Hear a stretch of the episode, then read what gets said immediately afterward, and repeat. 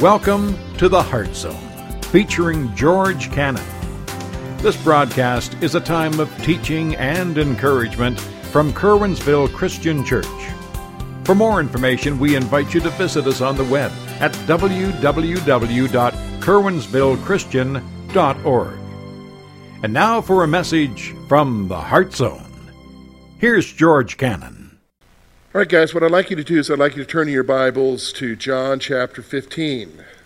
Kind of working our way through the Gospel of John, and we've been focusing on that third section of John, which is his upper room discourse, when Jesus is getting ready to go to the cross and he's trying to help his disciples to understand. And he's been focusing on what they need to hear right now, because let's set the setting for you. They are in the upper room They've just celebrated the Passover meal. While the Passover meal was being celebrated, he instituted what we call communion or the Lord's table, focusing on the new covenant and his blood. And he's been sharing with them very clearly about that he's going away and that things are quickly going to change because he's going to die and that yet he will be back. Now, they're not wrapping their brain around this. And, and I completely understand that because they've been with him for three years. They've seen amazing, exciting things. What are you talking about? You're going away, you're going to die. I mean, because they gave up everything. And now he's saying your life is going to change. It's going to be different now. And because it's different, I need you to understand some things. So he's been reiterating to them about their relationship with each other He's been reiterating to them about his relationship with them and also the introduction of the Helper, the Holy Spirit, who will come because he's going away. And so, in the midst of the passage, remember he repeated a command. He told them that he gave them a new command, that there's something that he wanted them to do.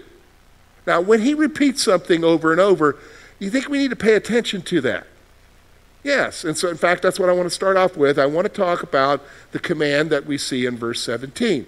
If you look at verse 17, he says these simple words These things I command you that you love one another. Now, he said that back in verse 12 chapter 15. He also said that in chapter 13, verse 34. And here's what I want you to see we need to pay attention to the things that Jesus repeats we need to pay attention to the things that Jesus repeats. And what was it that he's repeating? Well, John 13 34, a new command I give you that you love one another, and as I have loved you, you also love one another. So he's really stressing the importance of loving each other. And I'm not just talking about verbal love, I'm talking about love that's in action, just as he loved us you are to love each other.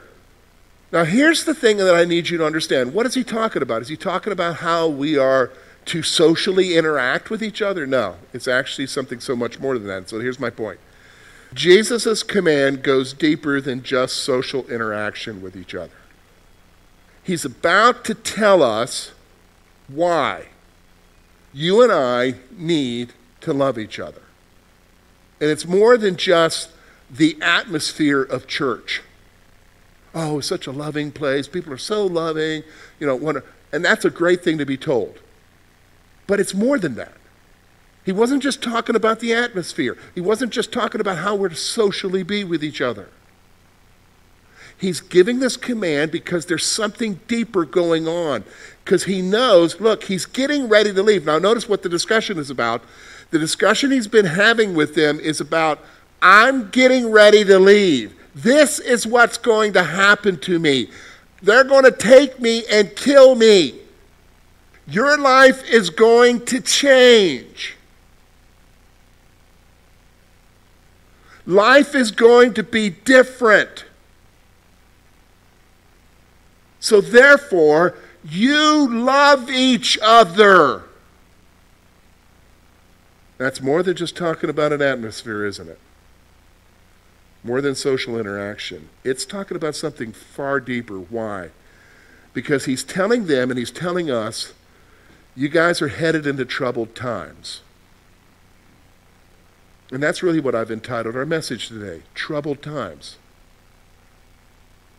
You know, it's interesting. I, you know, I'm a news guy, so I watch the news all the time, and maybe not as much as I used to when I was younger in ministry. I used to watch it all the time. When we pastored in Canada, there was an AM station called 680 News, and out of Toronto, and it was 24 hours of news. Okay, so whenever I was in the vehicle, it was on, and I would hear the news reports all day long. I was a news junkie. Thankfully, I've weaned myself off of that a little bit. But yet, when you look at the news, it is very evident that there's been a shift happening in our culture that some of us don't know how to react to. And there is a lot of reaction towards it. And that is, all of a sudden, people, it's become very evident that people don't like Christians. And it's being talked about more than before. I'm like, what's going on? Oh my goodness, what's going on? Hey, by the way, can I tell you something? The reality is, they've always not liked us. Now, here's the thing. So, this isn't a question of what's going on right now or not. I want to show you that Jesus is trying to help you to understand his command. Why you need to love each other. Because the moment he was taken, things changed. And we're living in troubled times. Why? Because we follow Jesus. So let's look at it together. It's going to be verses 18 through 25. Here's what he writes If the world hates you, you know that it hated me before it hated you. If you were of the world, the world would love its own. Yet because you are not of the world, and I chose you out of the world, therefore the world hates you. Remember the word that I have said to you. A servant is not greater than his master. If they persecuted me, they will also persecute you. If they kept my word, they will also keep yours also. But all these things they will do to you for my name's sake, because they do not know him who sent me. If I had not come and spoken to them, they would have no sin. But now they have no excuse for their sin. He who hates me hates my Father also. If I had not if I had not done among them the works which no one else did, they would have no sin. But now they have seen and also hated both me and my Father. But this happened that the word might be fulfilled, which is written in their law. They hated me without cause. Now, here's what we're going to do, folks. We're going to try to understand what's going on because let, us just be honest. I'll, I'll be honest with you. I think you can agree with me. I don't know of a person around that is a total extreme loner. I'm a loner. I don't like hanging out with anybody. Uh, you got to understand what, an, uh, what a total loner is. A total loner is somebody who doesn't interact with anybody, who has no relationships whatsoever. I don't know of anybody like that. Because, because you and I were created to be relational beings. And as relational beings, even if you're the most extreme introvert, You've got to have relationships. You've got to interact with each other. Now, with that, here's what is my point. Nobody likes people not liking us. You want people to like you. We don't like rejection. I have yet to meet a person who really says, oh, I don't care. I don't care what people think. Yeah, we do. We say that, but we do. It bothers us. We don't like rejection. And one of the things is, is we live in our culture and, and we try to do church in a way so that people will what? Accept us. Now the problem is, they're not wired that way. And Jesus is going to help us to understand why they're not wired. Now, where are we going with this? Why is he spending this time? All right, so let's go back. Just keep it in the back of your mind. Remember what he says. A new commandment I give unto you that you what? Love one another as I have loved you. Now, why is he giving that commandment? Because he's getting ready to be realistic. He's getting ready to show you where the rubber meets the road of the world in which you live in. And then you begin to understand the command and that you need each other. So let's take a look. What's the world we live in? The troubled times. First of all, here it is, verse 18. He says this If the world hates you, know that it hated me before it hated you. What's going on here? Jesus assumes that the world will not like you.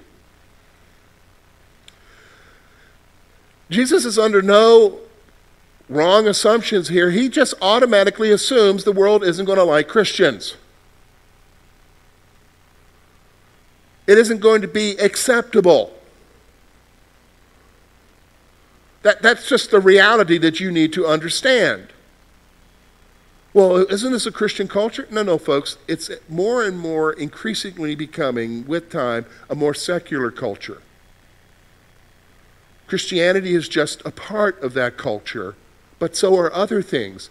And the values that you hold to are, I mean, should be recognizing that a lot of people don't hold those values anymore. And, and, and what has happened thanks to things like Facebook and thanks to social media in general, people now have an avenue to express those things that they didn't express before. And they are expressing those things multiple times, which is not necessarily good, right? And because of that, people are now have an avenue to express their feelings towards Christians. The reality is, is our world has a disposition against us. And so Jesus automatically assumes the world's not going to like you. Here's what else he says. The reason for the world's hatred is the reality that you belong to Christ. Look with me at verse 19. If you were of the world, the world would love you. Isn't that true? If you were holding to the world's values, the world would be like okay with you. But here's what he says Yet because you are not of the world, but I chose you out of the world, therefore the world hates you. Because you've experienced salvation and you belong to Jesus, guess what, folks? People aren't going to like you. And they don't even have to get to know you. They just automatically have a presupposition against you. I've experienced that. I, whenever I meet people, I don't tell them I'm a pastor. As soon as I say the word pastor, boom, I got an attitude coming towards me. Sometimes I'm like, where did that come from? Jesus says, because you belong to me. I'm, I'm not surprised by it happening. It's because you belong to me. Here's the third thing he says. Okay, look with me, verse 20 It's kind of telling us what we should be expecting. Here, look at verse 20. Remember the word that I have said to you. A servant is not greater than his master. If they persecuted me, they will also persecute you. If they kept my word, they will also keep yours. Here, here's what he's wanting you to understand uh, you should not expect to be treated differently than Jesus was. I think we forget that. I think we have this assumption that Everything should be different now, right? No, human beings are human beings. And you're going to see why their anger in a moment, but the reality is, is Jesus saying, look, if they didn't like me, don't expect them to be different with you. This is just the reality of the world that we live in. The reality of the world we live in. And by the way, it isn't going to change. How do you know that, George? Because when I read the book of Revelation, the majority of the world's going to go in judgment. And until that time comes, it's going to be hard. Wow, that's really encouraging. I came here today in the rain to be encouraged. Well, I'm going to encourage you here in a moment.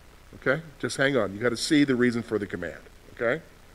I'm trying to lay the groundwork so you understand what he's telling you to do. All right, so listen to me. Let's finish laying the groundwork. Here it is. First of all, why their reason for anger? Look with me at verse 21. But all these things they will do to you for my name's sake. Listen, some of them, he's saying here, will be persecuting you in the name of Jesus. They think they're doing Jesus a favor by persecuting you. Here's what he says For my name's sake, because they did not know him who sent me. Here's what I want you to see the reason for their anger towards you is their ignorance of God and Jesus. The whole reason why, look, if you could understand what's going on, see, listen, this is why I'm not into this the morality code thing. Most people reduce Christianity and church down to a moral code. You ask most people, that's what it is. You talk to people, what's church about? Do's and don'ts. This is what you're supposed to do, this is what you're not supposed to do. And, and can I be honest with you, how did they get there? We kind of told them that, rightly and wrongly. We kind of told them that it's about what you do and what you don't do, where you hang out, where you can't hang out, who you can hang out with, who you can't hang out with. That's kind of where most people are at. And so they get this wrong idea about Jesus and God because it's our dirty little secret. You know what our dirty little secret is? Jesus accepts you just the way you are. It hasn't got anything to do with you. And so the reality is listen to me. Their anger is, is because they don't understand. And they can't understand. Why? 2 Corinthians chapter 4, the God of this world has what? Blinded their eyes to the truth. They can't see it. So when I look at people who've got an attitude towards Jesus, says, yes, it makes me cringe, but I also realize that the person who's expressing that attitude, that's the only thing they can do. Why? Because they don't understand and they can't see. They're blinded. I don't think we understand that. You ever talk with somebody who, who doesn't understand, and no matter what you try to tell them, they don't understand, and so they're operating on their ignorance. And you just come to the conclusion, yeah, I wish he knew better, but he doesn't. So we just kind of have to live with it. Well, I'm going to be honest with you, folks. That's the world we live in. They're ignorant of God. And so he goes on in verse 22 and 24, and he wants to explain why they reject him and why they're in trouble. Look with me at verse 22 and 24. I hope you to understand it because you're going to be like, what? What's he saying? Here's what he says If I had not come and spoken to them, they would have no sin. What do you mean they didn't? Because he came, they'd have no sin? No, no. It's not that they weren't sinners. It's that when he showed up and spoke to them, and who was he speaking to? Pointing to himself as being the Messiah, they would have had no sin concerning the rejection of God the rejection of the Messiah. But the Messiah showed up, said what he said, and because they rejected him, they now have that sin on their heads. Here's what he says. But now they have no excuse for their sin. Why? They couldn't say, well, because we didn't know. Yeah, you knew. He showed up. He said what he said. Here's what he says He who hates me hates my Father also. Their rejection of him is a rejection of God. Because who sent him? God, the Father, sent him. If I had not done among them the works that no one else did, they would have no sin. He goes on and says, It isn't just what I said and who I said I was, it's the reality of what I did. And let's be honest, folks, when you, re- you and I read the Gospels, have we seen anybody ever do anything like Jesus did in the Gospels anywhere? No. And every one of them was what? To show who he was. Making the blind man see. Even the blind man says, Have we ever heard of this anywhere in the Old Testament that the blind were made to see? And you know, it's an accurate statement. You go to the Old Testament, you will not find in any of the historical narratives somebody blind being made to see. However, if you go to Isaiah, you see a prophecy that talks about the Messiah will make the blind see. And so you get the point of why he did what he did. He says, they would have no sin. But now that they have seen and also hated both me and my Father, they're in trouble. They're in trouble. So here's what by rejecting Jesus, they've rejected God.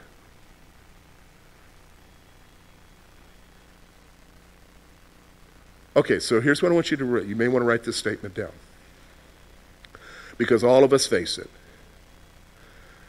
you will, whether it's in your workplace, whether it's with people you hang out with, maybe it's at the supermarket, maybe it's in your neighborhood, you're going to have somebody in your life, and maybe you're already in your mind, you've got that person showing up in your brain. You're going to have somebody in your life that doesn't like you or your Christianity.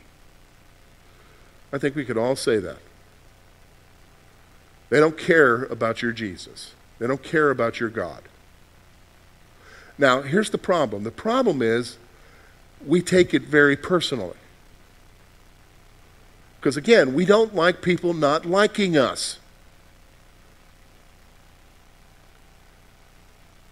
But Jesus is trying to tell you that they're not just rejecting you. And ultimately, the reason why they're rejecting you is because they are rejecting who, folks? God. They're rejecting God. And that should break your heart. Because you understand. What do you understand? What do I understand, George? You understand where everything's headed.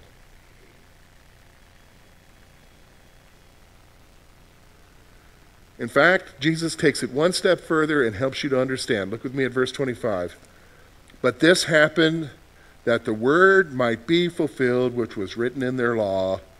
They hated me without cause. Here's the point I want you to see their hatred and rejection is a fulfillment of God's word.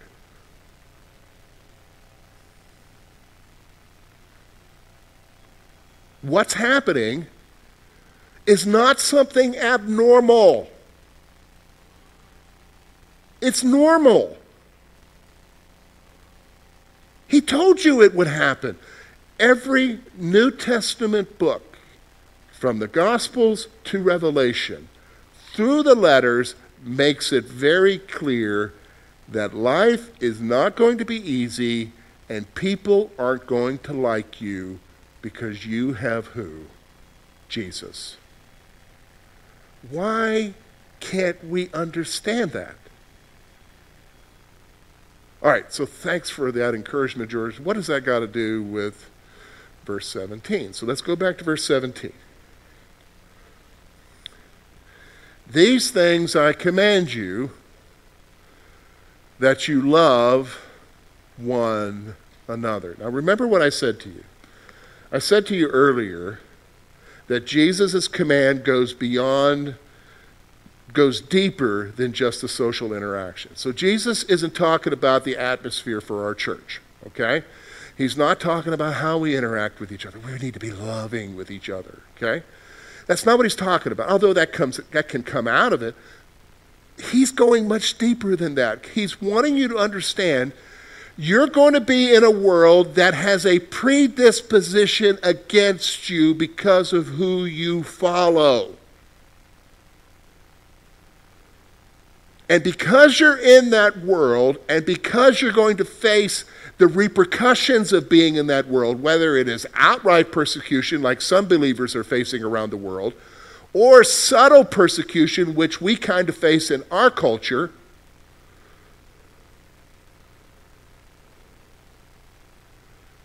God knows, Jesus knows that when you're in the midst of it and you're facing that onslaught of rejection, you're going to feel here it is, the thing that we fear the most.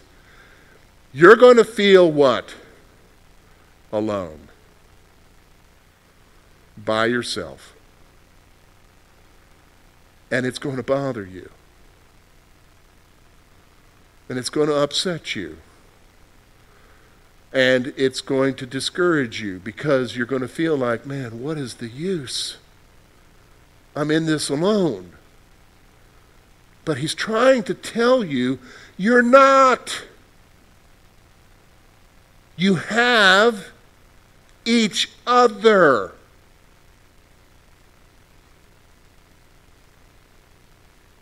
When you have each other, you have love for each other because you're not facing it in the world you're in. But in the church, among God's people, you know there's what? Acceptance. Because you, all of you have who? Jesus. Now, do you understand the reason for the command? That the command is so that you understand you need each other. Because we live in what, folks? Troubled times. And by the way, what's happening isn't new, like all of a sudden we can blame this guy for this. No, no, no. What's happening has been happening since Jesus was here. It's just in a different form.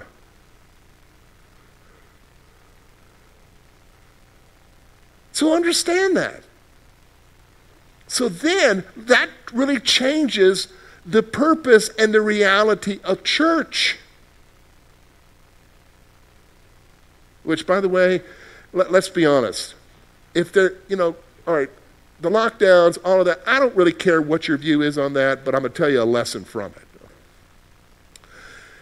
I think we need to focus on the lessons, not the cause. Forget all that. Here's the lessons. One of the things I learned we need each other. Isolation is detrimental to us, our spiritual lives, and our emotional well being. And one thing that I learned out of what happened is how important it was for us to get together once a week, at least once a week, and what? How are you doing? I'll pray for you. I'm sorry to hear that. Man, that's exciting to hear that. Good to see you. See, church, we, we like to say it, right, at Curwensville Christian Church, it's more than a worship service, right? Because it is. It's the place to come together with other believers because the world is the way the world is and it ain't getting better. Do you understand? And you know that. You've always known that. So what do we do? We try to make it every day, right? But at least there's one place where we have each other, and as long as we do what Jesus told us to do, and what did he tell us to do? Three times in these chapters Love one another as I've loved you. That's awesome, isn't it? Something to think about. Hi, folks. This is George. I want to thank you for listening this morning, and I want to tell you about a free app that you can get for your mobile device that will allow you to access all the materials and information you need about our church in one device. Simply go to your App Store on your Android or Apple device and search for Curwensville Christian Church. The app is free, and what you'll find there is everything you need to know, plus all the teaching from our church as well as this program. And we hope that you will utilize that in your search for Christ. Until next week, folks, take care and may the Lord bless you.